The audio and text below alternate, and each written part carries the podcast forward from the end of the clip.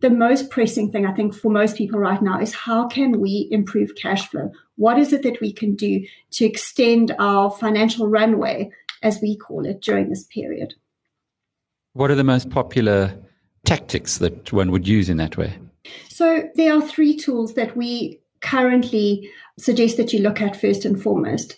And that is if you have access to credit life insurance, this may be the time that you need to use it.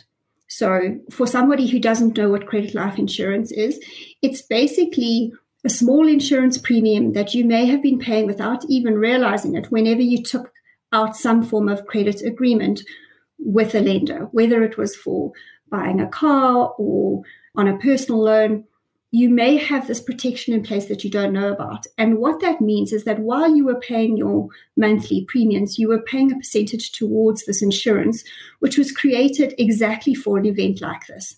So if you are financially stressed, you've had your income reduced, you would then have a claim against this insurance where they would be able to cover some of your repayments if it's in place.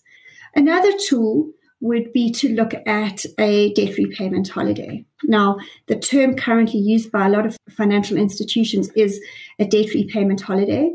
We feel like it's a slightly misleading term because there's nothing relaxing about a debt repayment holiday. I think of it more as a debt repayment pause. What you're doing is you're asking someone that you've lent money from if you can pause on your repayments. And you will need to pay that money back later. And do understand that in some cases, the interest is going to continue to accrue. So you do need to be careful about that. But if you need to free up cash right now to get through the month, then this is definitely a tool that would be available to you.